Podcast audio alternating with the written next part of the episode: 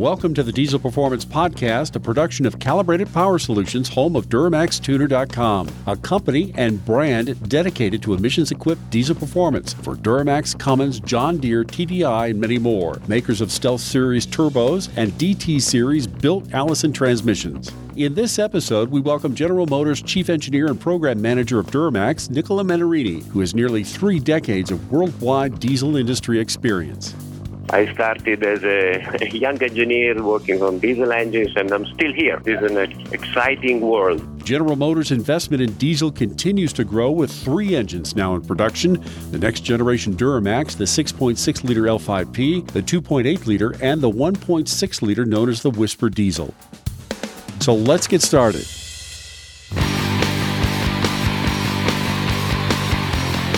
Thank you for joining us again. This is Paul Wilson. And I'm Danny Voss. And Nick Priggett. And you're listening to the Diesel Performance Podcast. Uh, all of the UCC interviews have just been going great lately. Levon Miller, D Rose, uh, Randy Rays. I mean, they're just, they're constantly pouring in, huh, Danny? Who's going to throw the best Hail Mary? Oh, I don't, you know what I love to hear is that nobody has their truck together yet. You included, huh, Nick? Yeah, I'm a member of that uh, truck not together yet crowd. That's How right. do you love that? It's it's because if you're going to the UCC, you're building something that nobody's done before. You're building something that's amazing. This is like the top one percent of trucks in the country. I don't. I think if you already have it together, you're not trying hard enough. That's my thought. Yeah, yeah. It's always going to come down to the line on something like this. Yeah. So really excited for that. Um, of course, we just had Gale Banks on. That was a great episode. If you guys haven't had a chance to listen to it, jump in there. Gale's got all sorts of new information out there about the L5P. So we're really excited for that. Of course, guys, if you're listening to the podcast, you probably have a diesel truck. You probably need that tuned. Call over to Duramax Tuner or Calibrated Power. We're going to do 10% off for any of your tuning products. Uh, trucks, tractors, cars, whatever we're tuning for you. Semis. We'll give you 10% off. That's right. Don't forget about our yeah, semis. That's right. Semis, heavy duty, over the road stuff. So, really excited for that. Call in. You can work with any sales rep. Uh, just use the podcast coupon podcast, or you can ask for myself, Paul Wilson, extension 2122. And I'm 2124, and that's, I'm Danny. That's right, Danny Boy. Uh, today, though, really excited. We have kind of a whole new genre of guest on today, don't we, guys? We're taking it up a level. Absolutely. So we contacted over to GM and we said, hey, we want to talk to the guy in charge of all the Duramaxes. And they said, okay. So today we are being joined by Nicola uh, Menarini. Do I have that pronounced right, sir? Perfect. Excellent. Thank you so much for joining us today. Good morning. Thank you. No problem. No problem. You know, Nicola, we're really excited to talk to you as, as we understand you are the chief engineer of the new generation Duramax, a lot of experience in the 2.8 liter Colorado and Canyon platform, which we love here. Um, and as well as I hear there's some new news out about the Cruze Diesel. So yes. awesome. Yes. Well, I, I, know we're going to dive into all of that, but first, can you give us a little bit of your background so our listeners yes. know uh, where you're coming from? Thank you. Thanks uh, for this opportunity. Good morning, uh, Nicola Menarini. I'm Italian, perhaps easy to understand. uh, I've joined uh, General Motors uh, in 2008, uh, and I am a 29-year-old guy in the diesel field. I started as a young engineer working on diesel engines, and I'm still here. this is an exciting world. And uh, as, uh, as I said, uh, I started long ago in, in Italy working on diesel engines. I had the pleasure to work with many of the automaker, automakers from the late 80s. I worked with Chrysler, Alfa Romeo, Rover in England, and many other, including GM.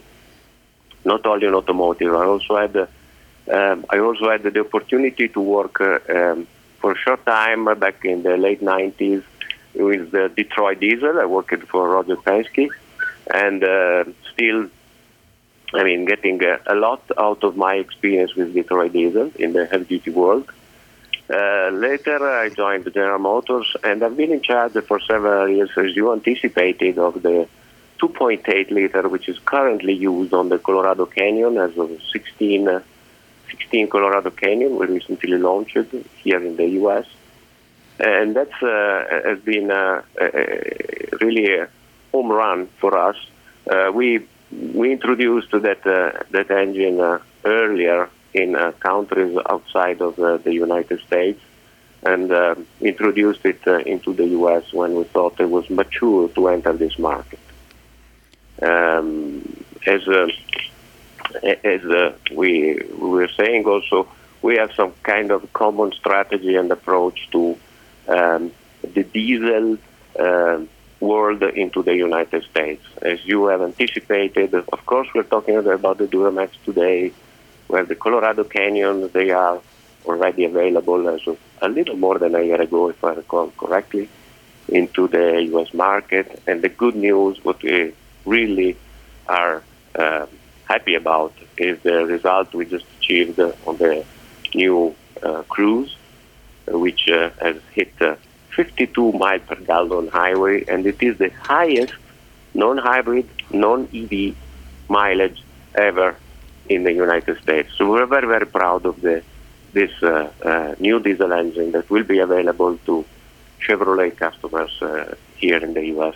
very, very soon. Also with the manual transmission. That some customers Hey. will really, Nice. yeah, That, that- that's huge. That's huge. Are you kidding? That's one of the, the big things. I mean, a, a manual transmission in a little car. Love it. Yeah, yeah. Uh, you remember we had a, a, Cruze with the diesel a few years ago, Oh, yeah. available in the U.S., and some customers were really requesting why you guys are not offering a manual transmission. So, okay, the customer input went into planning, and uh, now it's a reality. And um, of course, it's available with automatic transmission, uh, but now the customer can choose between the two alternatives. Yeah, we And like for a little car. We like For a little car, a small car like the Cruze is small and comfortable. The, the, the manual transmission may, may be maybe something that uh, some of the customers would like. It's it's fun to drive, and maybe with the manual transmission could be even maybe a little more fun to drive. It's a very high torque engine, 240 foot pound Wow. uh, despite the small displacement and uh, very, very quiet. Uh, I mean, i- in Europe it's already used and it's called uh, the Whisper diesel. Uh, Is this very- a is this a version of the same 2.8 or 2.0 liter that you that you guys were using in was it 14 or 15? No, it's a totally new engine Okay. developed uh, by GM, um, really focusing on lightweight, uh, high performance, NVH, and definitely fuel economy. It's already it's on sale uh, in Europe uh, as a few years ago, and even in this case, we wanted to gain experience in other markets before launching it uh, into US. And now we are here. We are with the Cruze. Can you tell It's us, Nicola, what what is um, when you say launch in other markets? Like you know, the same way with the 2.8 liter. So GM took the 2.8 liter globally before it came to the U.S. And Yes. it sounds like you did the same strategy with the Cruze. Yes. What are the unique challenges of the U.S. market?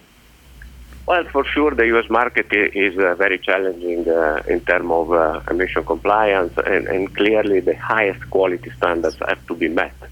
So, um, especially in recent times, we put particular attention to develop uh, systems, and we're entering also the control area, not just the typical ardor of the engine, which can be absolutely um, robust and safe and compliant to the very restrictive U.S. Um, emission requirements. We entered, for example, the the, um, the, the, the 1.6, for example, it was already born as a Euro 6, so in a pretty advanced uh, emission uh, capability level, and uh, and then was developed to, to enter into the U.S. Uh, just a couple of years. Uh, Yeah, the after. Euro 6 is a very stringent Very emissions stringent. level. Um, very stringent. okay. So um, it was it it was launched in Europe in 2013 and uh, the end of 2013 and gaining the experience throughout uh, the Opel brand and uh, and um, it's not only in Europe because we also sell it uh, in other countries in Korea for example. Very well accepted. Yeah, yeah. and so so this is uh, it, it's not so different from what we did uh, on the on the 2.8 actually the 2.8 we launched uh, in early 2012 in South America and Asia including Australia very very demanding markets in uh, in other in this case it's Euro 4 and Euro 5 configuration and then we decided uh, to bring it into into US on the Colorado and Canyon Very good. yeah, with the void that Volkswagen is leaving right now, I definitely see the appeal for like GM moving into these smaller vehicles and, and something that's more consumer friendly. Uh, you had mentioned reliability, fuel mileage, and performance. How far do you guys push yourself? How long does testing or developing take on a, on a small platform like that? Is it is it more testing because it's smaller components compared to like say the new generation Duramax, the L5P, or are they about the same? I would say that the, the, the durability, the validation, the development testing are tuned um, to the engine and to the vehicle. So, for example, our tests are not uh, identical. Um, if we have to test a little MDE, the so-called MDE, mid-size diesel engine, or the Duramax, they are different uh, based on uh, the weight of the car, based on the performance of the vehicle. So there's some tuning that are part of our standards into the, the development. Conceptually, in terms of criteria, they're exactly the same, but uh, slight adjustments, slight difference in the number of durability cycles, extension of the, of the time of the durability, it, it, it's tuned to the, the kind of vehicle that will have to use this engine. Yeah, that makes sense. Can I uh, can I shift your focus a little bit, Nicola, to the uh, to the, the power curve of the engine, right? So the when you guys are designing the you know what what spectrum the engine's operating in, um, how it's going to perform in the vehicle. How are the how are the 2.8 liter and the and the 6.6 the same? How are they different? You know what uh, what special considerations do you have for a heavy duty platform uh, versus a 2.8? Well, of, of course, uh, the, the, the, heavy duty platform has different uh, different demand. We, we, we consider that, to be honest, the heavy duty platform was already in the US since a long time ago, many years ago. Right. The 2.8 came after, so we thought the 2.8 could have been, uh, let me say, the young brother. Okay. So um, clearly, the, for example, uh, features like um, trailer towing capability, uh, exhaust braking uh, we push ourselves to um, to the maximum uh, that, could benefit uh, the, the, the, the, customers, the Chevrolet and GMC customers that do heavy towing on the heavy duty. On the mid-size, we're performing very well, I would say, but we're not pushing ourselves to the same extent for, for the simple reason that uh, we have to dimension many components, for example, that we can't do it on a 6.6 we cannot do it on a 2.8. So uh, it's, I would say, a, a, a transition um, and downsizing of uh, the performance, the, the, say the transient, uh, sorry, trailer towing and exhaust braking performance is transitioned. Um, if the example works, proportionally to the engine displacement. okay, okay. Now you have quite a bit of a history in building calibrations for uh, OEM. Is that correct? Yeah, I, I um, maybe 25 years ago I was doing calibration myself, so I've been always quite close uh, in my role to how the calibration is developed, uh, and that's a key feature, uh, especially in current times. And you're currently, you know, as you orchestrate these platforms and you bring the the mechanical side into the calibration side. What kind of feedback are you getting from customers? You know, what what, what are the demands on the 2.8 as far as like transient response or on the on the heavy duty platform? Like, what are customers pulling from you guys? You know, what is yeah, the, the, what's the struggle?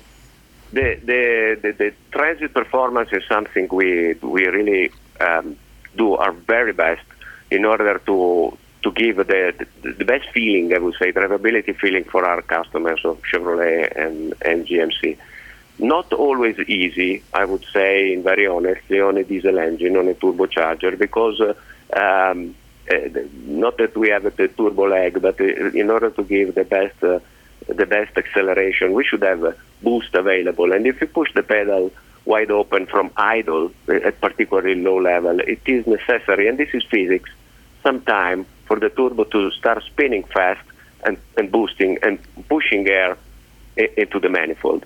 So, uh, but there is a, a, lot we can do in the in terms of calibration. Also, we have to control um, to control the air fuel ratio during the transient performance uh, because uh, if we do not uh, tune the air fuel ratio in a, in a very accurate way, we risk puff or smoke we won't. Uh, the puff smoke is clearly not visible anymore on diesels because Right. we have trap filters, but the physics is the same. And we want also our customers to have a long enough regen interval, um, which at the end of the day is uh, influencing a little bit the fuel consumption. Yeah. So it's it's a fine tuning, and also, for example, uh, gear ratios, drive ratios play a good role. I, I like what you're I like what you're going with there, and you guys have stayed with the Allison six speed for 17 years now, or the Allison transmission now the six speed. so far, so the uh, the gear ratios seem to be working for you. Um, the transient response in the L5P is is much improved. I'll say over the previous generations. The truck feels snappier. It feels like it has more torque. Um, from a driver perspective, I would say it's it's much improved, uh, more We- so than the power numbers would indicate. Even yeah, the power is always a number that is nice to see, but at the end of the day, is up there. it's maximum RPM. right, exactly. So, what the, the customers feel, this is even more valid for a diesel, any diesel engine, is the torque, and not, in, not maybe not even the peak torque, but the torque and low and low end. And this is what we have been working on in all our applications. Um, because sometimes you can say, ah, you have an automatic transmission, so you don't need the torque and low end. That's not true.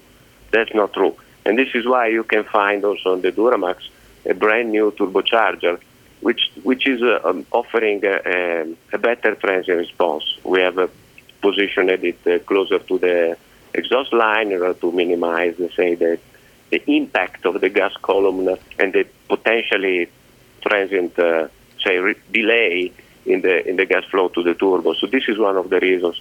And plus, we are, say, as always, uh, applying uh, the, the enhancement that the technology is bringing forward. And the turbo is, of course, one of the one of the tools that we have to give a, um, a better drivability to our to our customers. Yeah, yeah, I, I, I love that. That that that's a good segue. That, That- Borg Warner turbocharger and that response, right? I mean, Well, that that's Yeah. it. You know, we noticed that there was there was a big change in turbocharging um, that when the L5P came out. That was probably one of the first things that we spotted was getting away from the previous stuff and now having a Borg Warner in there.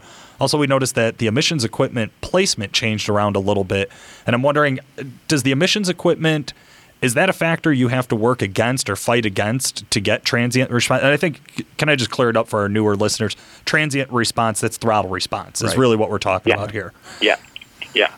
Well, um, em- emission is first, um, and the treasury response uh, is to be tuned accordingly. There is, I, would not say that uh, the the after treatment which we have is uh, too much influencing in a negative way the, the transient performance. What we you, you can very clearly see that on L5P the, the architecture of our treatment is totally different.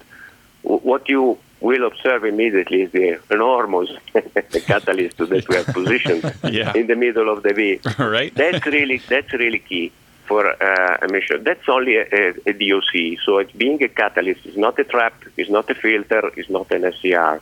It takes care of unburned gases, and more than that, being so close to the turbine, it uh, helps to keep the temperature of the exhaust high, which is fundamental for what is happening downstream of the DOC on the line.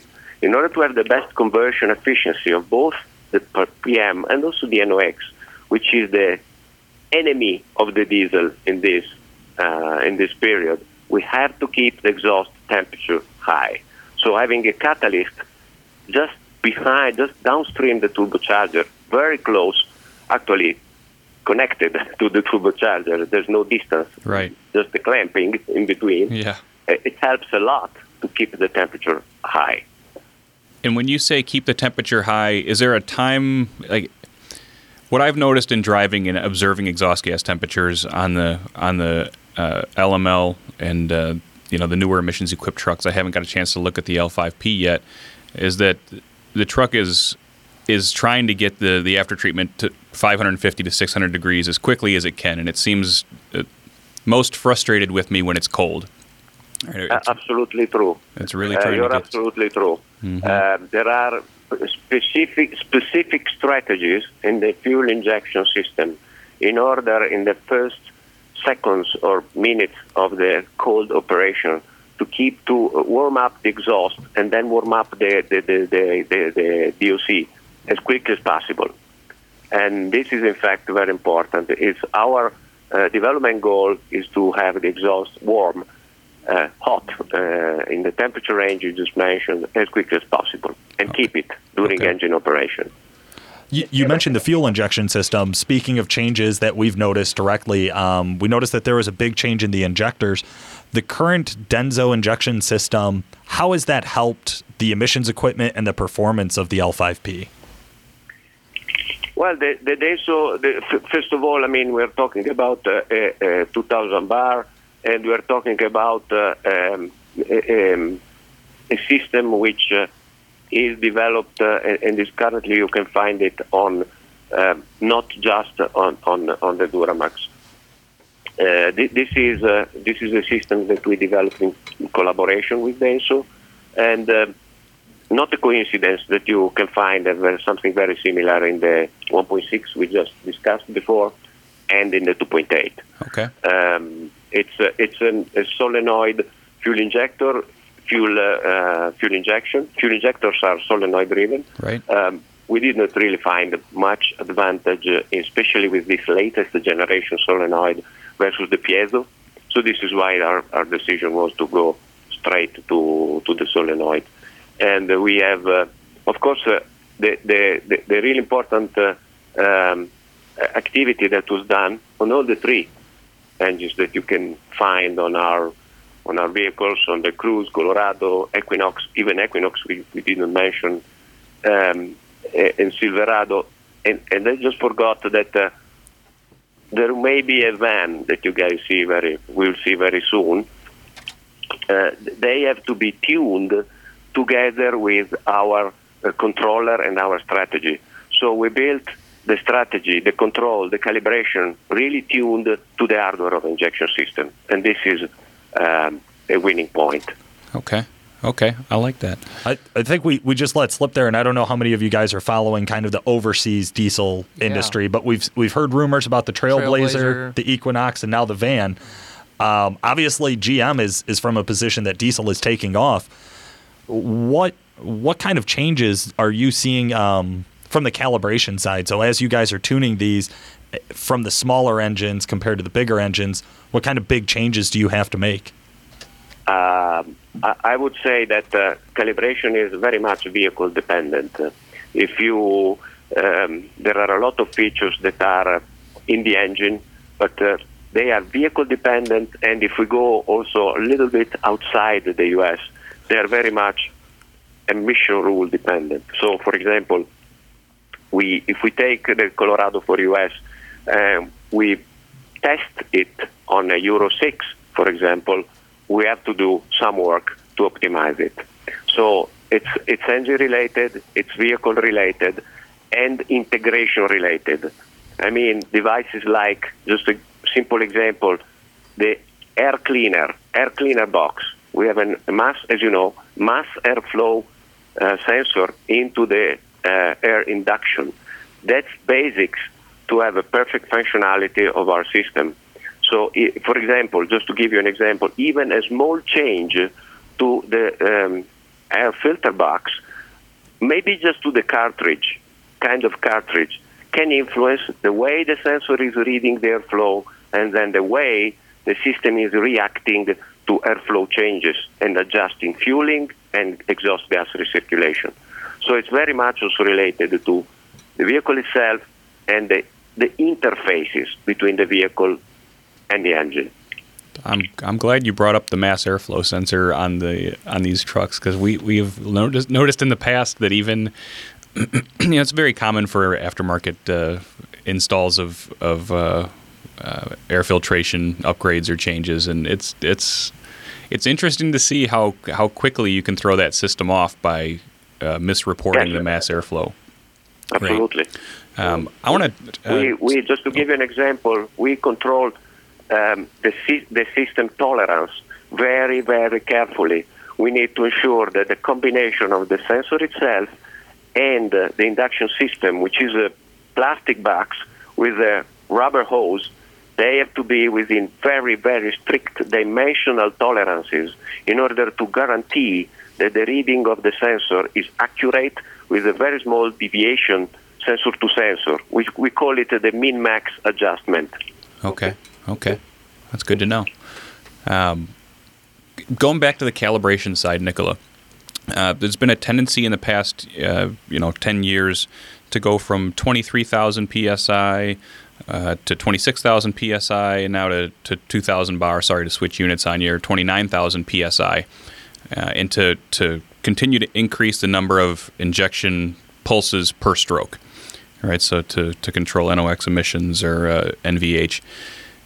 Do you see this trend continuing, or are we at a good point now, a good stopping point? You know, is, is 2,000 bar it? We we will probably see in the next years higher numbers. Okay. Um, of course, we are no no need to to deny we are working uh, to uh, injection uh, injection pressures that are higher than 2,000.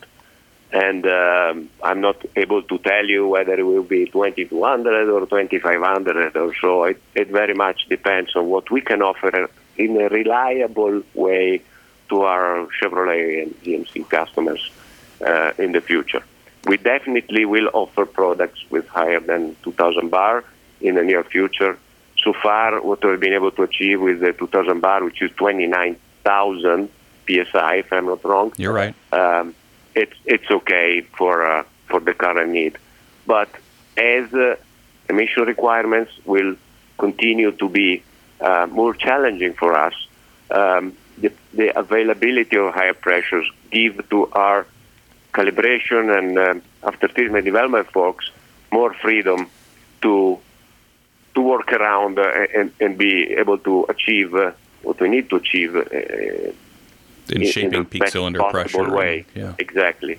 Yep. Okay. Nicola, you had mentioned uh, pushing the envelope and, still testing reliability. Now, we know that there are no SAE standard reliability testing really out there, right?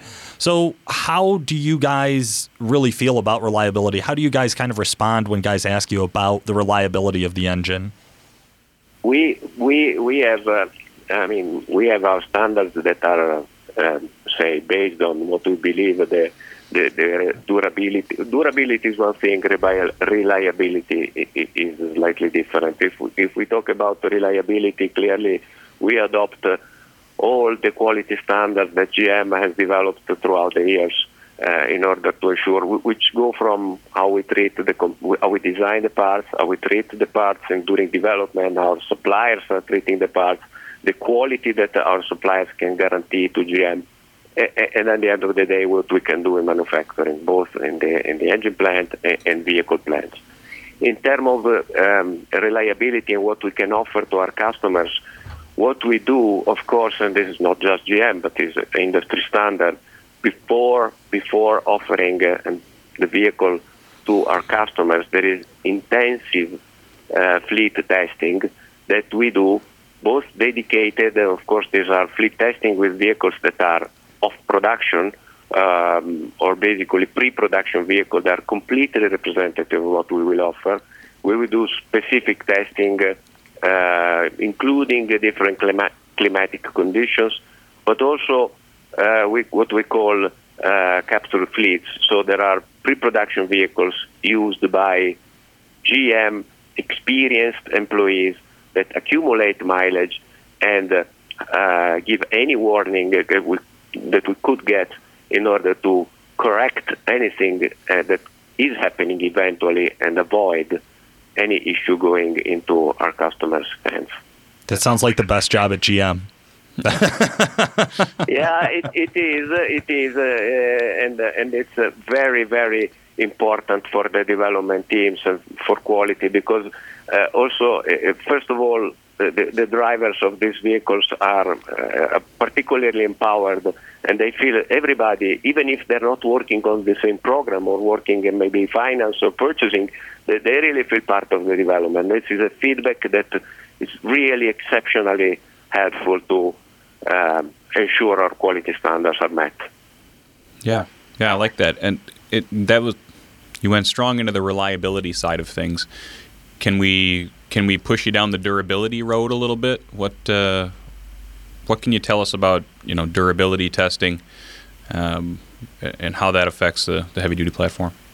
Du- durability testing on our engine is, uh, as we said before, is done on uh, based on some standards. We have uh, extensive testing and not just full power testing. I can give you as an example. We have testing that are, uh, say, testing at wide open throttle, but we not only test the wide open throttle condition. We have, for example, tests that are keeping the engine for thousands of hours, I would say, at, at low speed, because the low speed is cold the temperature. It may be we have to ensure the operability, the engine can operate also at low speed for for a long time. Okay. Then we have uh, tests that are, for example, shocking the engine with hot, um, hot and cold um, operations, and this is also very, very important to ensure that no issues can happen for very long miles, uh, even even for people that is say starting the engine at zero F and and warming up from there. Very good, very good. Thank Absolutely. you for that. Yeah, yeah. You know, because we get a ton of guys asking about low speed or idle uh, with these, and obviously in the past, it's never We've never really considered that to be a stressful operation for a Duramax. Now that we have emissions equipment, it's kind of a whole new story where we're coaching guys on how to operate their trucks. Uh, city driving and low speeds. Yeah, they want to know what Yes. they can do to bet to maximize their driving experience. You know, they know that you Yeah. guys test for everything, but they want to do their part. You know, and Yeah. if there's any advice you can offer them, I'm sure they would be open to it. I I would say that uh, in, in general, this is something that, uh, uh, as a few years ago, um, one of the best achievement I think that uh, the diesel community and it's GM and non-GM has achieved is that we basically stop stopped talking about the smoke. There's no more smoke, and this is due to the introduction of the particulate trap. Particulate trap is um, a sophisticated system that is accumulating the uh, the PM, the carbon deposit, let's say, that the engine is naturally emitting, and, and uh, regenerates. I mean, uh, can automatically uh, say burn these deposits by artificially increasing the exhaust temperature. This is happening in the best way when the temperature, as we said before, the exhaust temperature is high. When the engine is at idle and remain at idle for a long time, it's extremely difficult to, to keep the temperature high enough. So the, the message that we could give to our customers, from especially to the customers that are used to do short driving uh, uh, patterns and uh, very low speed, long idling, is that it, it may be a little annoying, but for the um, if you hear see the message, keep driving, please keep driving. Your your your uh, your Chevrolet or GMC is not lying to you. if you are to the extent, if you are to the extent to get this message, please follow the message. Spend a few minutes driving, and you'll be okay. I, I swear I'm going to isolate that and just play it for every customer who calls in to ask about it. That was perfect. Absolutely. When it says keep driving, just keep driving. Yeah. It's so yeah, simple. I mean, it, the, the the vehicle is uh, is transparent. It's telling you, hopefully, the truth. Yeah, yeah. Well, you got a guy like Paul that lives two miles away, and he doesn't let his truck start uh, warm up in the morning, and he's driving, uh, you know, as fast as he can to work. You know, I, I no no no hold on. I, I idle longer than I drive. Everybody knows that. Yeah. Yes. Twenty minutes of idle, four minutes of driving. That should clear it up. You should not be buying this. truck. No, no, no, no. Um, no, uh, clearly, clearly, for uh, uh, for in, in extreme and intensive city traffic, one should ask to himself whether, and, and this is very general, whether the diesel is the right choice or not. Right. And we have to be honest and transparent. Right. Well, speaking of, who are some of the perfect people for a 2.8 liter? Like w- when you guys were were developing and testing this over the last several years and thinking about bringing it into the U.S. market, I'd imagine you had an ideal customer in mind. Who's this truck built for? Wow, this is a difficult question uh, for a poor engine guy. uh, I, I would apply. I would apply. Uh, I mean, uh, this the, the vehicle uh, um, is uh, a, similar Colorado. You guys may know is uh, there's a slightly different platform, but it's still a Colorado and it's still a great Chevy budget vehicle. is built in Thailand I would not say that for US we target the customer to be like in Thailand when you can find in the in the rear of the Colorado 10 people going to work, but uh, uh, completely exposed. But Yeah. in any case, I think that uh, in very simple, very very simple words, my comment would be, it's somebody that desire uh, the flexibility, uh, the friendliness of a pickup truck without going into the Silverado um, dimension. Yeah. So there may be there may be uh, truckers who really don't need the, the Silverado, eh, eh, and maybe we can probably say cannot afford also the Silverado, or eh, eh, and then we we said okay, let's offer the midsize, and and I think the the reaction of the public uh, has been telling us that we were right. I would Uh, agree with you. There's been a strong it- reaction to that truck. I mean, it's, strong it's very reaction. popular. We have uh, some diesel penetration, which is uh, expected. Of course, uh, uh, most of the volumes of Colorado and Canyon are on the gasoline engines. You know, we have the 2.5 and the, and the V6. right. Uh, but the diesel is entering uh, with quite significant uh, numbers and maybe a little more in future. Um, customers are pretty happy about that. We have good feedbacks, and we're of course working to improve what we can for the next years. I would say personally working with a lot of 2.8 customers, I've seen a lot of first-time diesel buyers own them. Yep. Absolutely. I've seen a lot of that, and I've also seen a lot of guys that own them that also have a full-size Duramax. Yeah. Hmm. Yeah, they, they seem to be great daily drivers or somebody who like only tows something once in a great while and it's a real light load. Like Yeah. those guys seem to love it because the fuel mileage and the cost of ownership's lower than the gas stuff for for some guys depending on your application. Yeah. Uh, okay, Yeah. now with the Cruze in we, mind, we went. Uh, we we didn't forget, of course, uh, just to jump in the the, the the trailer towing guys on the on the Colorado. The trailer towing is particularly, uh, I would say, for a, a medium-sized truck. If I recall correctly, maybe the number is not uh, not perfectly in my mind. We have uh, 13,000 gross combined, a- and this is covering the need of, of many customers. I, I've been also with the development team uh, doing up and down Eisenhower Pass many times in uh, in the past to ensure that we can offer also from a mid-size truck the best possible performance for our customers. Absolutely. I mean, having towed with the Colorado, I was I was not expecting very much. You know, I've I've, I've had S10s in the past um, in small trucks, and I, I put my uh, I put my Nova on a car trailer behind the uh, behind the Colorado just to see what it was about, and uh, I was impressed with it. It, it. Not only the the powertrain, but the platform, the chassis itself felt very stable. Um, I, I felt control in, in good control of the of the vehicle. Yeah, even the braking with know. it. Yeah. Yeah. Yeah, and listeners, if you guys want to check out that video, you can hit the Duramax Tuner YouTube channel. Just look for Colorado. Uh, it'll come Colorado up. towing test or something, something like that. Yep. Yeah, it'll come up. There's a few of them. Okay, if we could jump back into the Cruze real quick, you had said that this was designed for a little bit more of a, a sportiness. Are we seeing a power increase as the new Cruzes are coming back to the market with a new engine? Uh, I'm not sure I can share all. Okay. Um, so far, I think that if you drive this vehicle, uh, you'll, in, unless you did it already, you'll find the power adequate. Uh, there may be evolutions uh, coming. Remember, it's just a 1.6 poor guy. Yeah, yeah. I mean, the, the earlier Cruzes that we tuned, Paul, I want to say 240 foot pounds was. That's very fun to drive in a car that size. Dude, the Cruze was one of my favorites that we've had here for for being somebody else's vehicle and like not a sled pull drag race truck. Because we do, we get a lot of daily driver vehicles in here from customers or other vendors that want us to play with them, and uh, Yeah.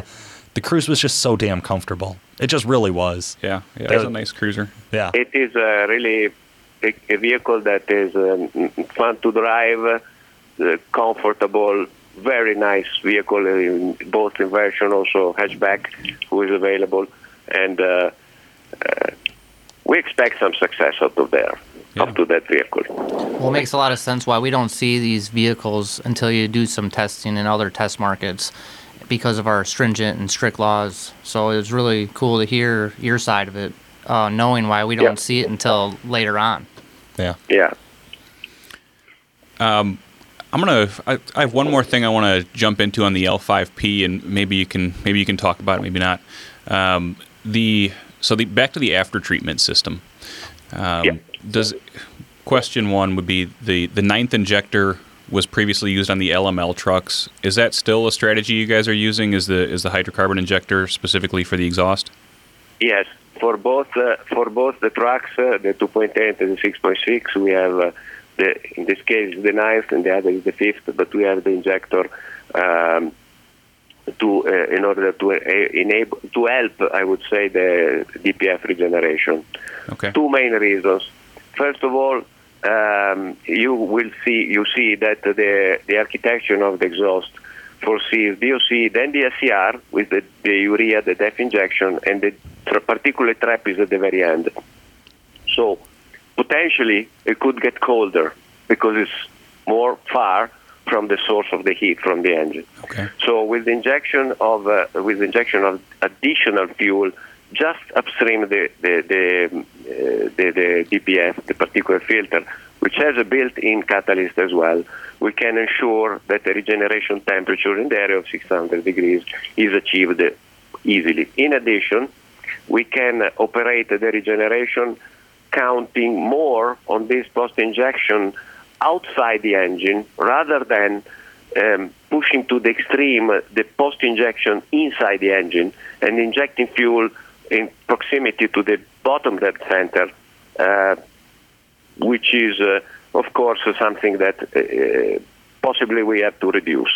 Right, right. We uh, ring washout and crankcase fuel, that that kind of thing. Okay. And on a large engine, this is uh, more, uh, uh, even more important. But I would say the, the more, the most important is that due to the most important reason why we keep it is that due to the architecture, the, the particular trap is at the very end. We need to keep it hot, and, and we need additional fuel uh, to to regenerate it and to make the regeneration shorter also. Yeah, yeah, we like to hear that. All right. Um, regeneration cycles are one of the biggest questions we get asked by customers who call in. Um, you know, does does tinkering with the truck uh, make the regeneration cycles you know more more often? Right. So that's their big question they're asking us. My you know my concern or my question for for GM would be: it seems like every platform we've seen on the Duramax as it moves forward on more strict emissions laws um, is is one a bigger particulate trap. Seems like every ge- every generation gets a bigger particulate trap, and it seems like our distance between regen cycles and our propensity for passive regen goes up every generation. Um, would that be a reasonable thing to say about the L L5P as well? I would say yes. Of course, we try to we try to keep the regeneration interval as uh, as long as possible. But more than that, more uh, because at the end of the day, it is fuel consumption.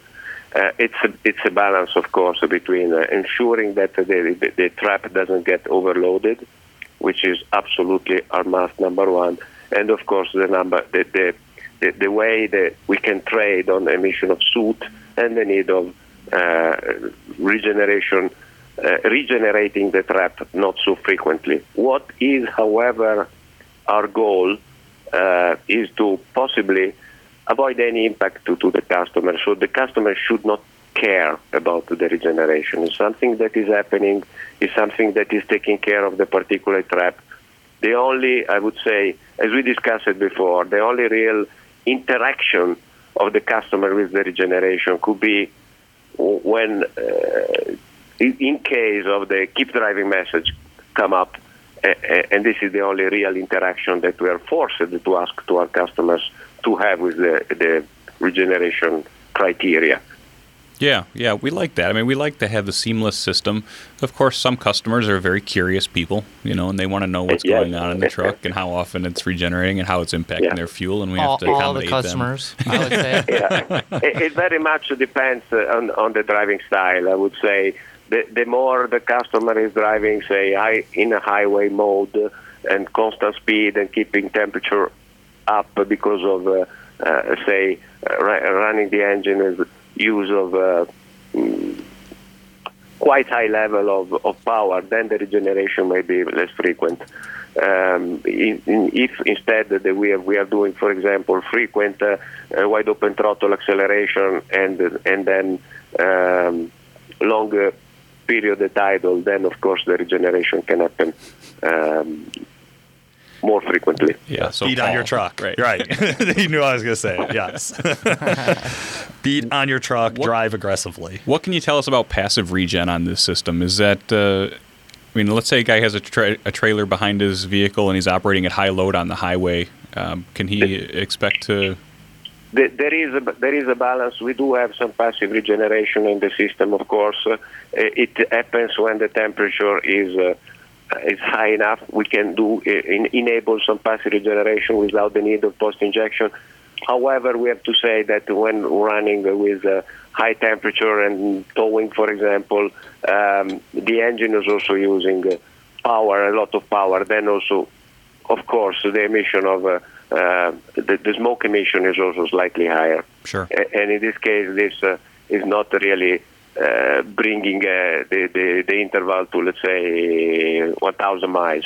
Okay, The- so it's a wash. The regener- exactly, it's a wash. The regeneration is happening naturally, but in the in the meantime, we're also accumulating uh, a little more soot because of the utilization of the power. So the, the, the two, it, it's a wash. Yeah. Gotcha. Good insight. Good insight. Yeah, well, I think the the odd thing here is that for all of diesel's existence, we've been told EGTs are bad. So get your exhaust gas temperatures down, bring mm-hmm. cold air in, get hot air out, and that'll do it. And like that's what every customer who calls in to talk to us wants to talk about is how can I get my EGTs down?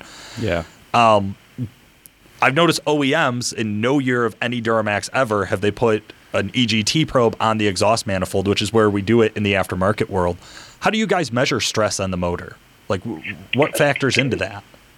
If it's First not of all, I think thi- this EGT is a is a good is a big portion of that, uh, and um, uh, unfortunately, there is diff- there are different ne- needs during the engine development. The after treatment would like to be to remain hot, but not too hot. Okay, because 600 degrees are good, 800 are not. So this, this is the difficulty that we have. We the, the exhaust temperature. Um, we have, for example, in the turbocharger, we are in the area of exhaust gases entering the turbo in the area of the 800 degrees, okay, on a diesel engine. You can have a, constant to, if I'm not wrong, to 780 degrees. This is what we can handle continuously. Peaks are accepted above 800 degrees, and this is how we develop too. So we need we do during the development, which is both on dyno and on vehicles, we do control that in no one case we exceed this specified limit in order to guarantee the due reliability. So I would say, uh, to give you a number, we we can accept some. Uh, exhaust temperature, as you said, in the exhaust manifold, so upstream the turbine, in the area of 820, 810 degrees, uh, occasionally. It cannot be a continuous operation. And this is how we develop the calibration, how we develop the hardware, uh, and, and this is, I would say, uh, quite standard throughout all our diesels. There's not big difference uh, between the MDE, so the 1.6, the 2.8, uh, and the 6.6, uh, the big Duramax. The criteria are more or less the same. One thing is the engine on the dyno, where we have to control it uh, in a relatively easy way. One thing is an, an engine going wide open up Eisenhower Pass Right. where you you may have a little bit of help uh, from the ambient temperature Of course. because it's not uh, in the in the not 100 F, but but maybe a little lower. But on the end of the day, also the underhood temperature is can become uh, critical. Critical. So we have to control the 800 degrees also in that condition, and also the ambient air is not always entering the compressor exactly at the ambient air. We have some effect where when the air is going through the air cleaner, the filter box, it gets heated. And then it, it's a chain, you know. We're going to the compressor, already hotter than the ambient, then it's compressed, so the temperature can go up a lot. Then enter into the engine and we have the combustion. At the end of the day, this is matter of very long and extensive testing, especially for the trucks, in areas like, as I said, the Eisenhower Pass, and specific tuning in order not to exceed the durability reliability parameters. Yeah, yeah, that's beautiful, man. I mean, I, you just made a really good case for a hood scoop. and I, I just want to jump in really quick here and just uh, so Nicola's talking in 800 degrees centigrade. Um, so for our listeners keeping track, that's 1450, 1470 on the Fahrenheit side. So just Yeah, actually 1436 uh, should not be exceeded in continuous uh, operation. Never. I appreciate you sharing that information with us and our listeners. That is that is good to hear from the horse's mouth. Absolutely. I, I don't think, uh, to be honest, it's just GM. It's sort of industry standards because um, there is some kind of. Uh, I mean, we in, we do not go to.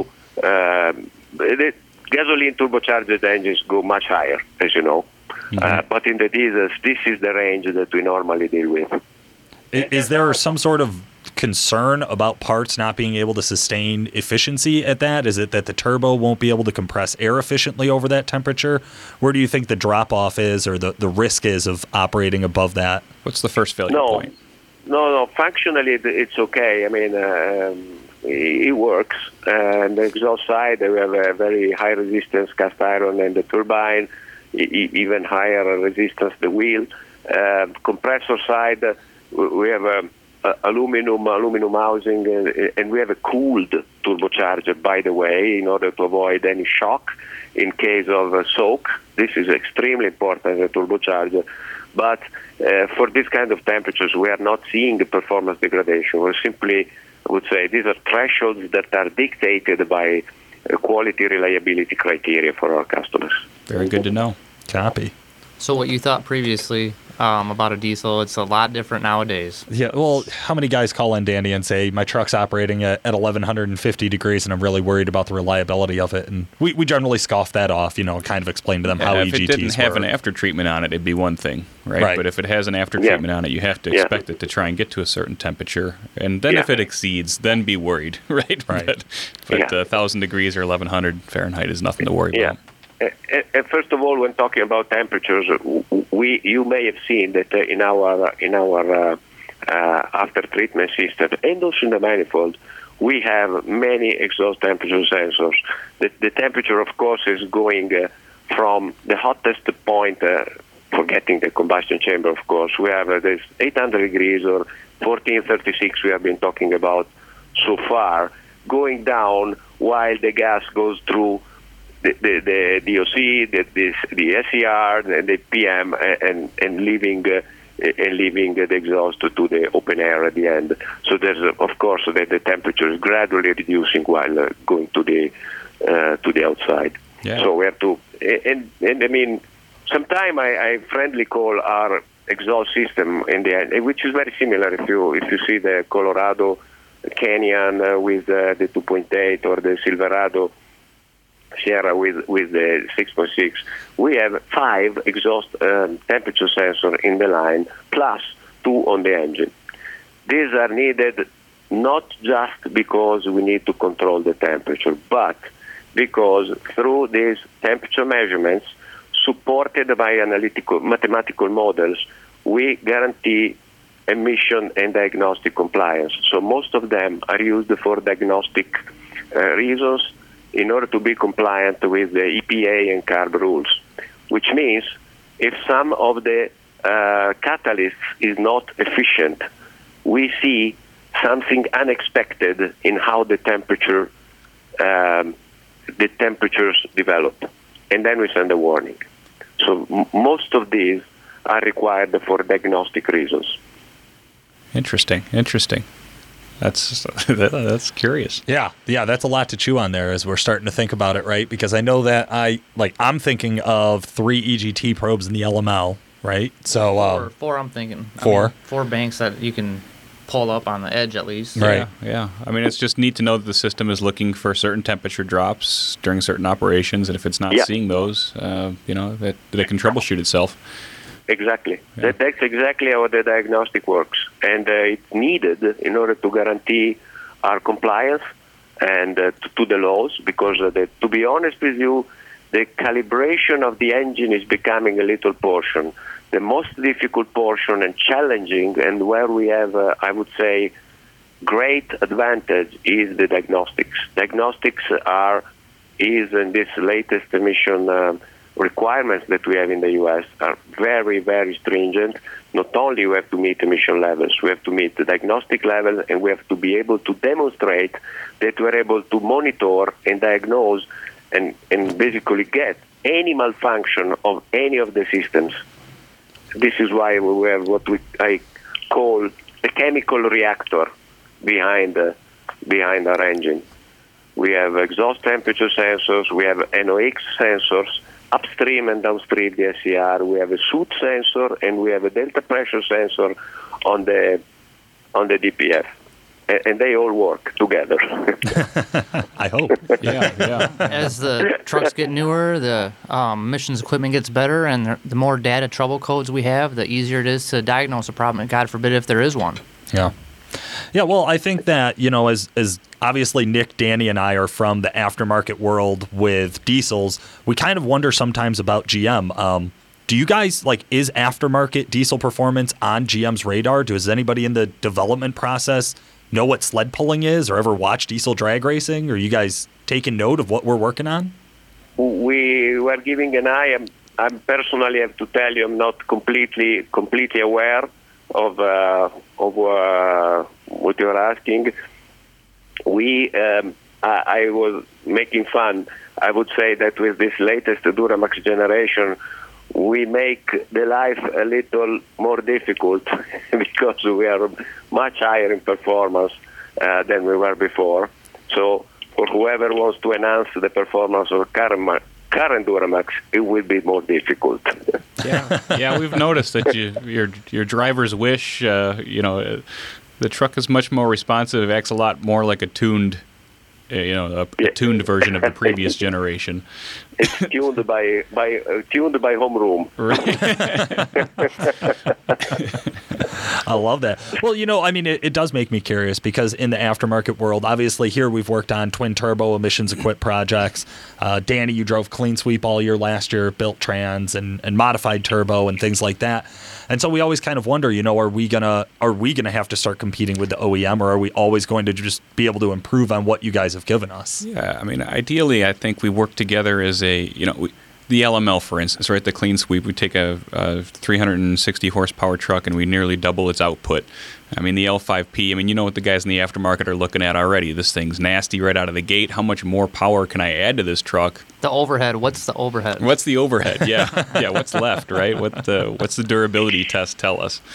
Um, so yeah, I mean, it's it's part of the buyer's uh, consideration. You know, is what it boils down to, and it's uh, it's something Yeah, they, uh, they're interested in. Uh, if we if we need to to to climb the Mount Everest with this version of the Duramax, uh, we are at base camp three.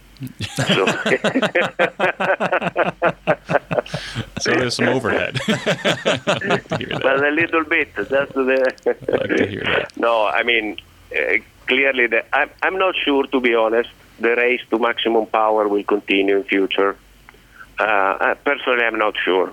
Uh, everybody, uh, we and all the competition, always going up, up, up in power. Is this what, uh, at the end of the day, in the future, our customers want? I'm, I'm not really sure.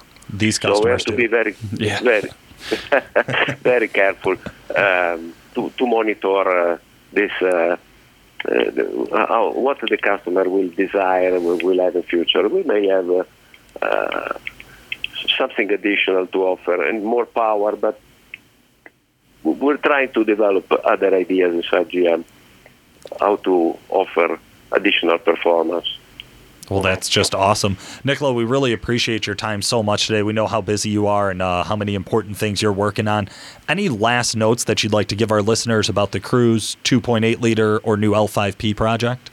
I got one. I mean, oh, uh, we we are now on the market uh, with these uh, uh, three vehicles. Uh, there is a lot of uh, commonality work uh, that that we have done. We work, as you may know, the diesel uh, home room is in Torino, Italy, uh, but we have uh, say great cross ocean. Uh, cross-Atlantic Ocean uh, work in order to ensure that uh, engines that have been originally developed uh, in Europe are suitable. uh, I'm talking about the two, the two smallest uh, uh, are suitable for United States.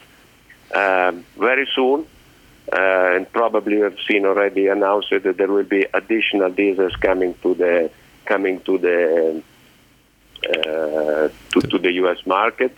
Uh, the Equinox I mentioned with the 1.6, and uh, and the van. The van uh, has been using in the past uh, the, the the Duramax engine, and you will see it pretty soon with the 2.8.